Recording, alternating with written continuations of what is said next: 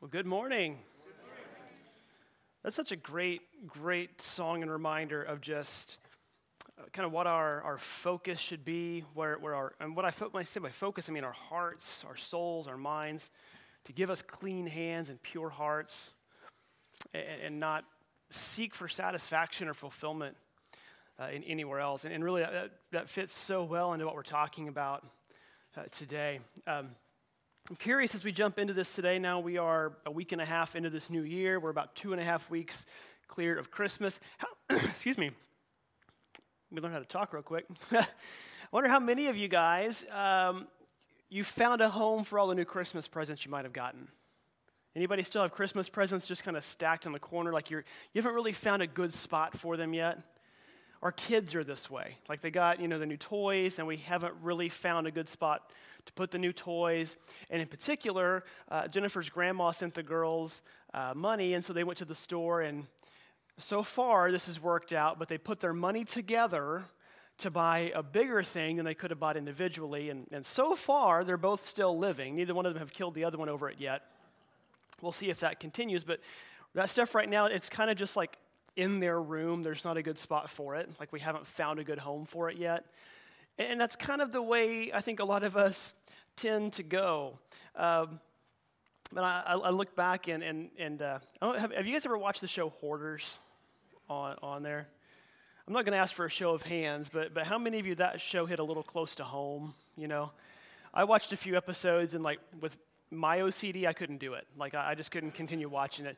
And that's the, the, the thing about it is, it, I could so easily fall into that trap of, of just having stuff, you know, and not quite to the extent that some of those folks did, but, but just having stuff. And um, I think about how often I need to go through my garage or through you know, my closet and clean stuff out. We, have been trying to declutter uh, our kids' stuff or clothes that we haven't worn in years or clothes that don't fit anymore or all of that type of stuff and, and, and just clear some things out. Uh, I wonder too, and I don't want to see a show of hands here, so, so keep your hands down. But I'm curious how many of you guys uh, maybe have or, or at some point have used a storage facility simply because you don't have room at your home for your stuff.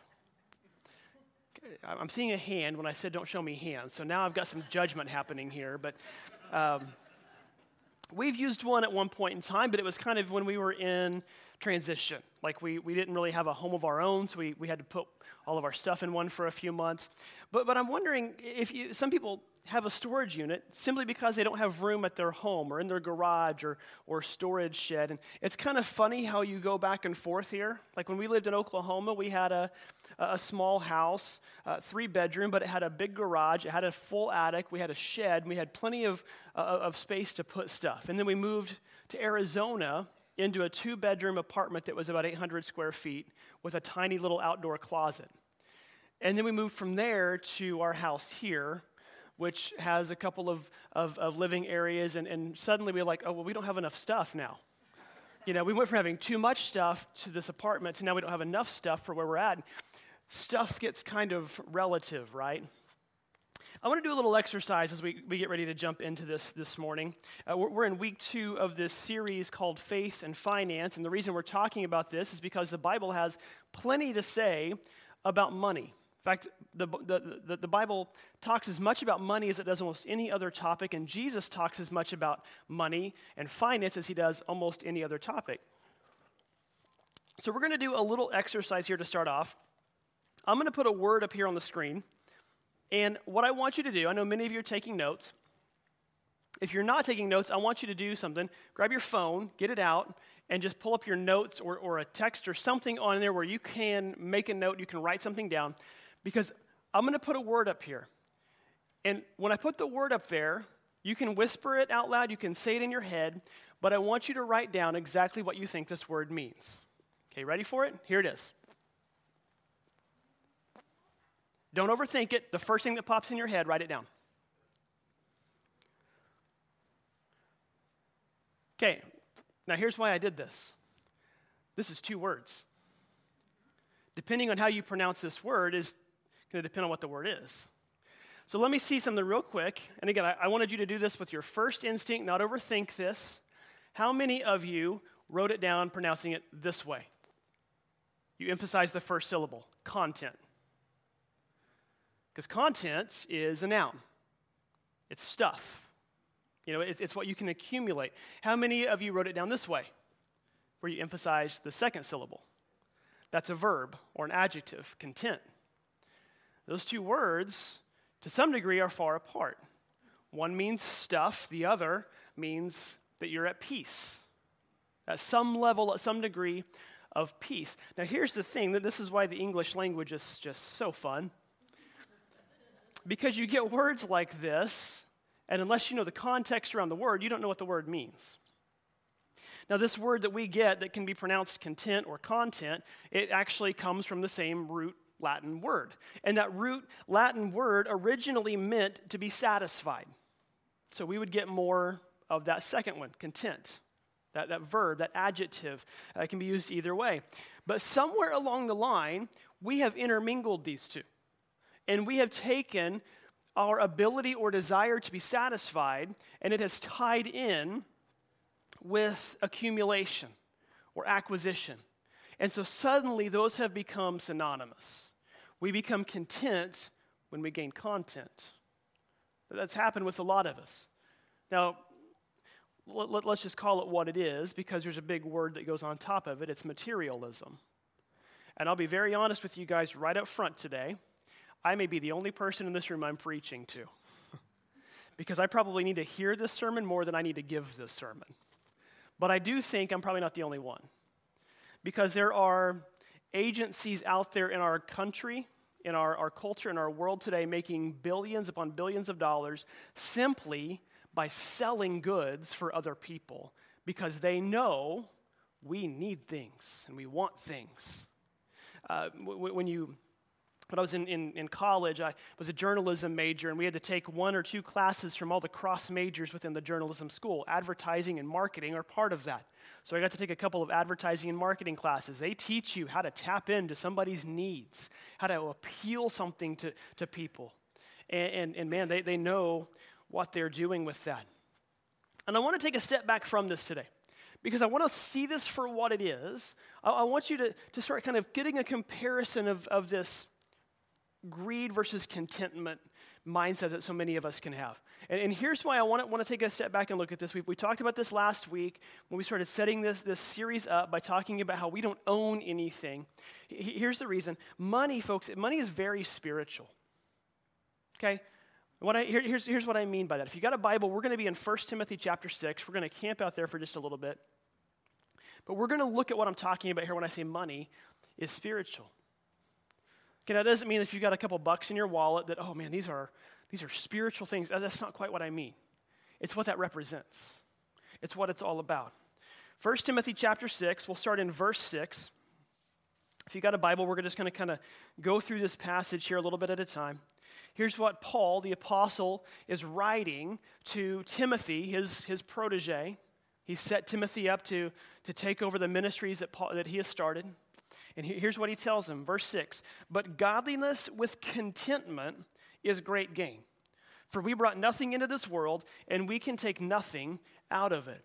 Now, if you know the context here, if you know Paul, it's probably easy to say, well, yeah, that's easy for Paul to say, be content. It's easy for Paul to say, we, don't, we didn't bring anything, so we can take nothing. Because if you know about Paul, Paul didn't have much. Paul didn't chase after much. Paul moved from place to place. In fact, you read through the book of Acts, where, where a lot of the churches Paul writes letters to, he, he visits.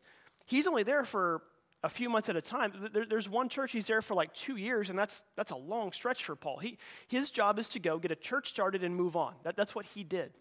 So, as such, Paul didn't accumulate much. Paul worked whatever jobs he could find just to, to, have a little bit of money on the side to buy food or to pay for lodging or to support other people.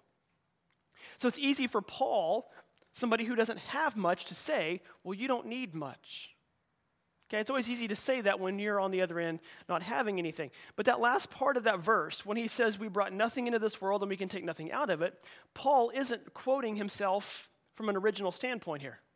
Paul's actually quoting two of the wealthiest people ever mentioned in the Bible. The first one is Job.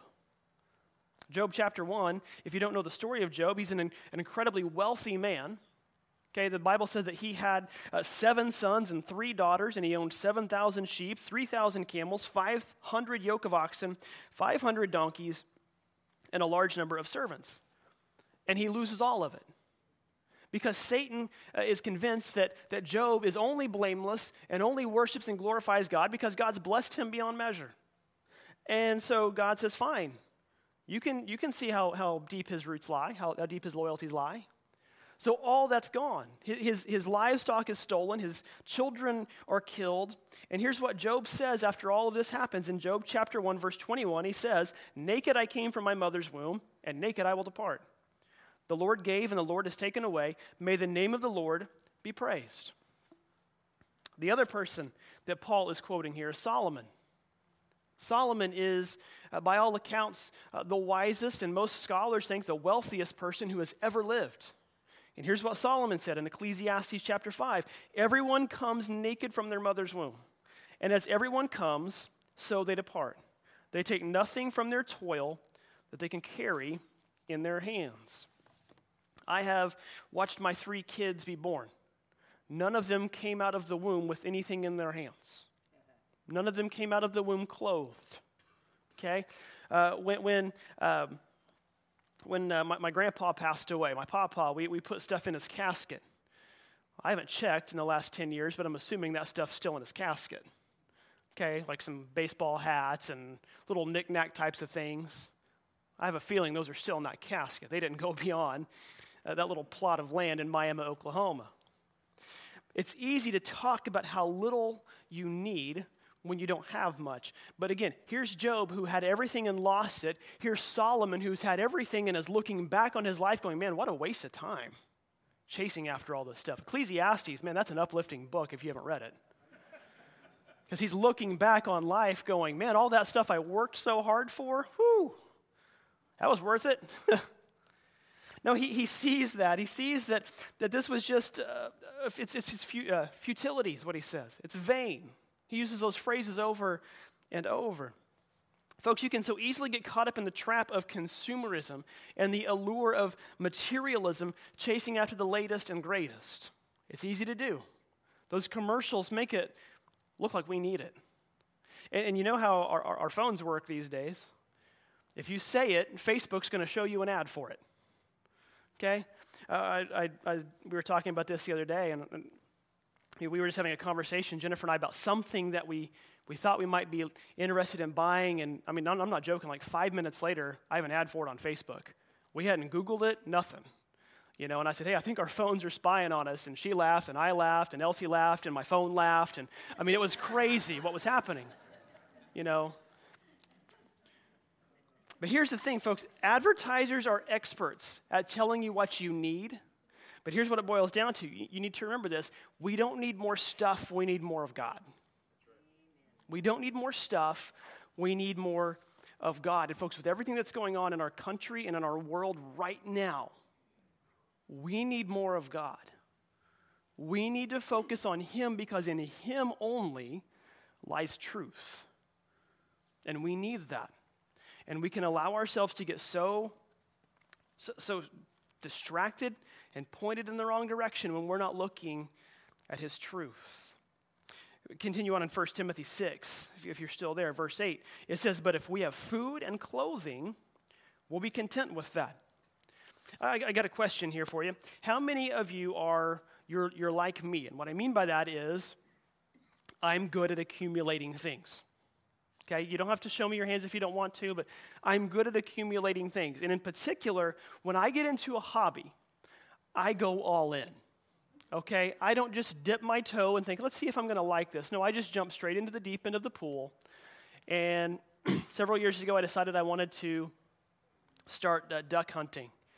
And so at first, I just got a shotgun and, you know, a set of waders and some, some camo. And by the next season, I had about 10 dozen decoys and a string full of calls and all the stuff that I could ever need, plus two or three more people if you ever want to come with me. Like, I made sure, you know, I don't have to rely on anybody else. I'm, I'm set, I'm ready to go. I'm that way. And that, that allows you to very quickly accumulate a lot of things and think that you need a lot of things. Let's be honest, folks. have any of you ever gotten to a point where you have been given one more thing and you're like, okay, that's it? I don't ever need anything else. This completes my life. Now, I have only when I've completed a specific collection, and, and I don't say it completes my life. It's like, no, it completes this task. I don't need any more of these because I have all these now. Now, we can so easily just continue down this road of needing and wanting more. And, and, and I think about this because often when we talk about needing more, it's really not stuff, if we're being honest, it's, it's money. And, and we do need money for certain things. We have bills to pay. We have to put food on the table. We have to put gas in our car and, and, and pay rent or pay our mortgage, et cetera, et cetera. But often, folks, often we don't have enough in our account because as maybe our, the amount in our account increases, so too does our style of living or our desire for more things. And like, well, you know, I'm making more now, so we can afford this now. And so everything stays relative. And when everything stays relative, things are, are going to get a bit tight. Maybe we go ahead and complete that collection on our hobbies, or, or we take up a, a new, more expensive hobby, or we get that premium package of Hulu, or, or whatever it might be. You just continue to move on up. And I think about this because that's a, that's a dangerous path to be on if you're, if you're not checking yourself, or if you're not allowing somebody else to check you. Folks, when you can't be content with the content that you have, uh, that, that's naturally going to lead to discontentment and dissatisfaction. And what I've found in my own heart, you can, you can search your own heart and see what you find, but what I found in my own heart is when I can't be content with what I have, suddenly I start getting dissatisfied with the one that provided for me. And whether that's an employer, whether that was my parents when I was a kid, because I'll be honest, that was me with my parents when I was a kid. I was a teenager. I, I remember having it out with my parents one day, and, you know, 15 year old Kurt knew better. And I remember just being furious with my parents because they didn't make enough money for me to have some of the things my friends had. And looking back at it, my dad working two jobs, and my mom working a full time job, doing some extra work on the side. Man, I feel pretty proud of myself for that moment. Because it's easy to do that, especially now that the tables are turned and I have to explain to my kids why we can't do certain things. Because they don't understand that, just like I didn't at that age. And I think even as adults, we can be this way. Because we can reflect this back on God, and it's easy to say, Well, God, why didn't you give me this high paying job or this, this specific set of talents? Why didn't you give that to me? You gave it to so and so, why not me? Maybe, just maybe, God knows your heart a little better than you do. I like to joke that it's probably a good thing I'm not a millionaire or a billionaire because I know exactly what I would do with that money. Let's just say it involves a Major League Baseball team and um, trying to figure out how to build an actual working lightsaber. There's a reason I don't have money, okay? Let's just put it that way. I wouldn't do the most wonderful things with it. They'd be great things for me, but probably not for anybody else, right? God knows your heart. Here's what he, what he says. Paul continues on in, in verse 9 uh, of 1 Timothy 6. He says, Those who want to get rich fall into temptation and a trap and into many foolish and harmful desires that plunge people into ruin and destruction. For the love of money is a root of all kinds of evil. Some people, eager for money, have wandered from the faith and pierced themselves with many griefs. I'm, I'm going to show you these two verses again. And I, I highlighted three parts of this because he's really jumped out to me. Verse 9, he says, Those who want to get rich fall into temptation and a trap. Does that mean anybody who gets rich can't be a faithful Christian? Absolutely not. But when that's your main desire, it's hard to need something besides what you can provide for yourself. Second, he says they, they fall into many foolish and harmful desires and plunge into ruin and destruction. There's always that temptation, no matter how much you have, to want more. And look at verse 10. This might be probably the most misquoted verse in all the Bible. Because often people say that money is the root of all evil. That's not what he says. He says the love of money is a root of all sorts of evil. In other words, when you are focused on how much you have only, and, and, and your focus and your goal is to acquire more, more than anything else, that's setting yourself up for failure. It's setting yourself up to, to, to be knocked off your feet because suddenly your faith isn't in God anymore, it's in yourself and what you can provide or others can provide for you. Again, the Bible has so much to say about money, and it doesn't say that it's wrong to have money or it's wrong to be wealthy. I've gotten to know many people who have been very blessed financially, and some I would call them rich or wealthy people. Um, and, and, and, they have great careers, they're serving the Lord. One of the, the things I got to do when I spent the year in, in Phoenix, was at a multi site church, and one of their campuses was in Scottsdale, and specifically North Scottsdale. If you know that area, that's a, one of the wealthiest communities in the country. And I got to tell you, it was, it was funny because that particular church staff is one of the more unique church staffs you'll find because almost all of them came from some background that set them up financially before they got into ministry. And here I come across town in our old uh, fixed up Chevy Metro pulling into this parking lot full of $50,000 cars. It was very clear who was the resident there and who was, who was the church staff. And it was, I could tell I was so far out of my league because I would go meet one of the home group leaders.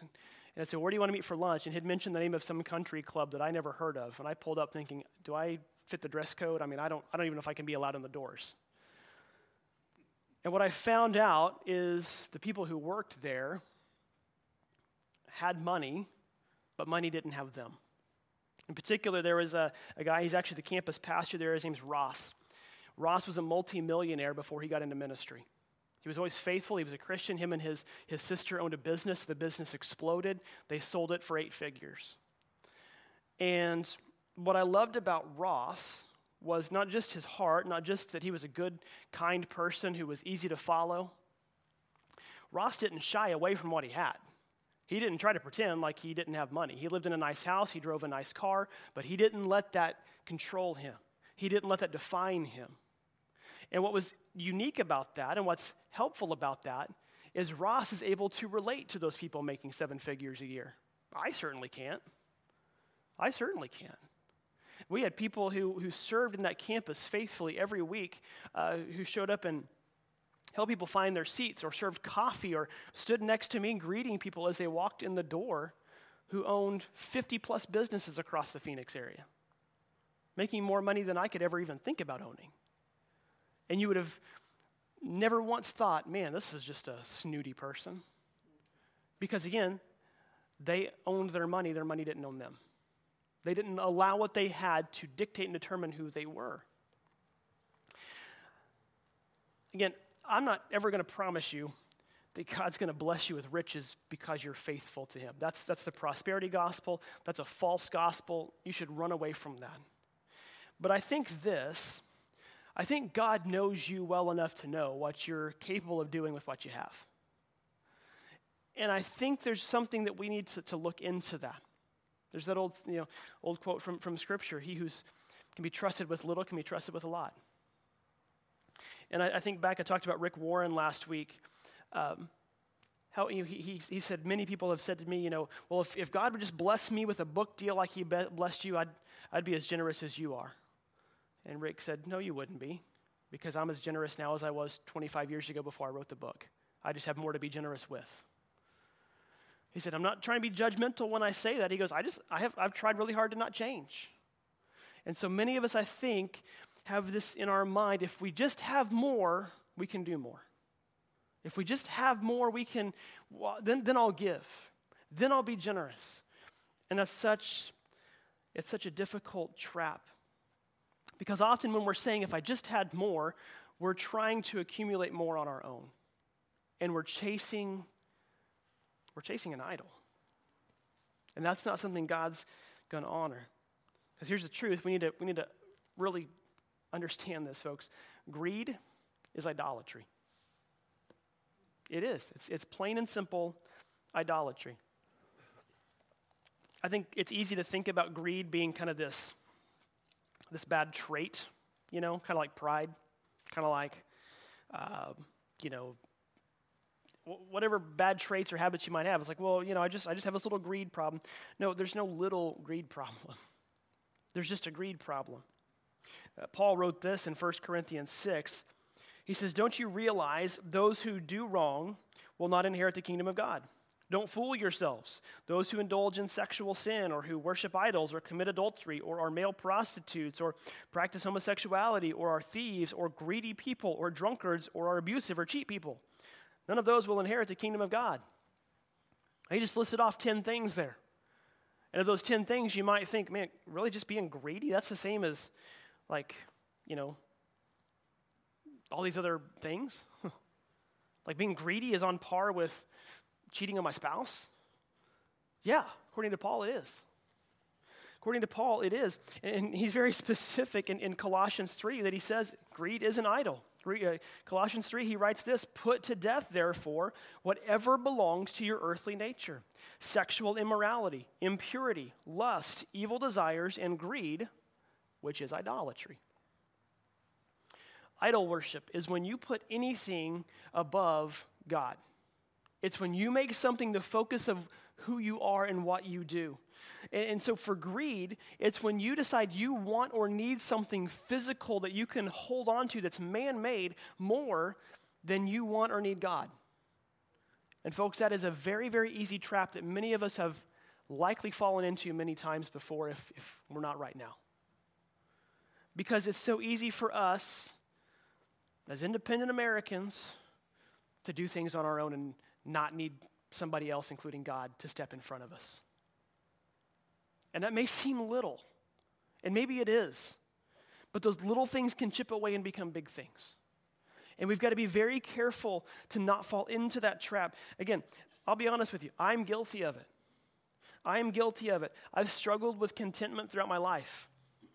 I, I, I still do at times. And, and I wish it was just, I could push a button and it would go away. It's something I need to work on all the time and remind myself what I have comes from God. What I have, I've been blessed with from God. So therefore, I need to focus back on God and not worry about more, not worry about bigger and better. Uh, we had a conversation about that this week, even, my wife and I did, because I, it's a struggle for me. and, and especially in the last year, you know, with COVID basically restricting things and shutting things down, uh, you know, where we can't go travel or we can't go visit and do things and, and see people, man, it's been so much easier just to get on Amazon and get a few things here and there. It's, it's, uh, it's been so easy just to, you know, take advantage of that free shipping and accumulate more stuff. Here's kind of what I thought about this week. I, I sat down and I just started kind of letting my, my thoughts trail and thought, man, if I've got a problem with greed, I need to know where it comes from and I need to know how to fix it. And here's kind of what I, what I came up with. Here's the first thing greed is a direct result of not finding contentment. When you can't be content, then you want more. That's just natural. And you often hear about, you know, professional athletes or business leaders or people who are trying to get more. They'll talk about never settle. Don't be content. You always want more. I hear that a lot with, you know, I, I started watching a, uh, or not watching, but, but doing a, an online um, workout because the gyms are closed. And so that's what he keeps telling you. Don't settle for that. Get one more. You know, you hear that a lot. But when it comes to our hearts and our souls, it's okay. It's okay to settle for what we have. Here's the problem, though. I think often when we have an amount, I think we justify it by not, like, we're not saying, like, you know what, I've got $100,000. I don't need another $100,000. I just need a little bit more. Most millionaires aren't looking for their next million, they're looking for a little bit more. Most people who have $100, they're just looking for a little bit more. That's how we can justify that, right? But it doesn't matter if it's a little bit or a lot. If we're looking for more constantly, that, that's what we're just going to continue to do. That's the trap of gambling. I don't know if you've ever seen people at, at a casino. It's always they just want a little bit more. They're not looking to get rich, they just want a little bit more. Uh, my, my, my, my Mimi, my grandma used to, they used to go out there a lot. And the way those work, if, if you haven't seen one of those newer machines, is you just put a certain amount of money in and you play it till the money's gone or till you cash out. Well, should put in like five or ten dollars and play a penny penny machine. So it's a penny a push. It should sit there all night on like five bucks. But the way those machines work, or any kind of gambling works, is you don't win big unless you bet big. You know, like, she might hit a, uh, she, she won 10 to 1. Well, she's betting a penny, so she won a dime, you know. You're not walking out of the casino with your head held high if you're winning a few dimes. It's easy to fall into the trap, though, of saying, well, what if I bet a dollar around? Okay, now I won 10 bucks. What if I bet 10 bucks? Okay, now I won 100. What if I bet, I mean, you just see where this is going, right? It's so easy to get caught in the trap of wanting just a little bit more, but folks, a little bit more often leads to a spiral going in the wrong direction. So, if greed is a direct result of, of contentment, where does that come from? Well, I think it's this way the foundation for greed is comparison. I mean, that's, that's been a trap for years for us, and social media has only made it worse.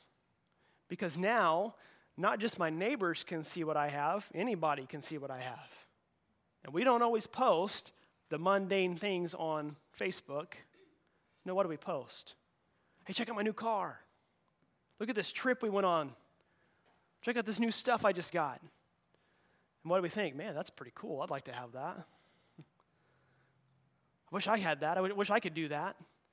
And we quit looking at what we have and we start looking at what we don't have. And when we're constantly comparing, you can't possibly see what God has blessed you with. The Bible is very clear about that. Paul writes in Galatians chapter 1 Am I now trying to win the approval of human beings or of God? Or am I trying to please people? If I were trying to please people, I would not be a servant of Christ. Boy, that kind of hits. That kind of punches right in the chest, doesn't it? Paul had something else to say, a very famous verse in Romans chapter 12. He said it this way Don't copy the behavior and customs of the world, but let God transform you into a new person by changing the way you think. I, I love that because that, that verse always has such importance to me. When I was a student at the University of Oklahoma, I was a part of a campus ministry, and, and our, our home that we had, that we got to meet at, was this old, I think I've told you about it, this old abandoned movie theater. And we called it Rome 12.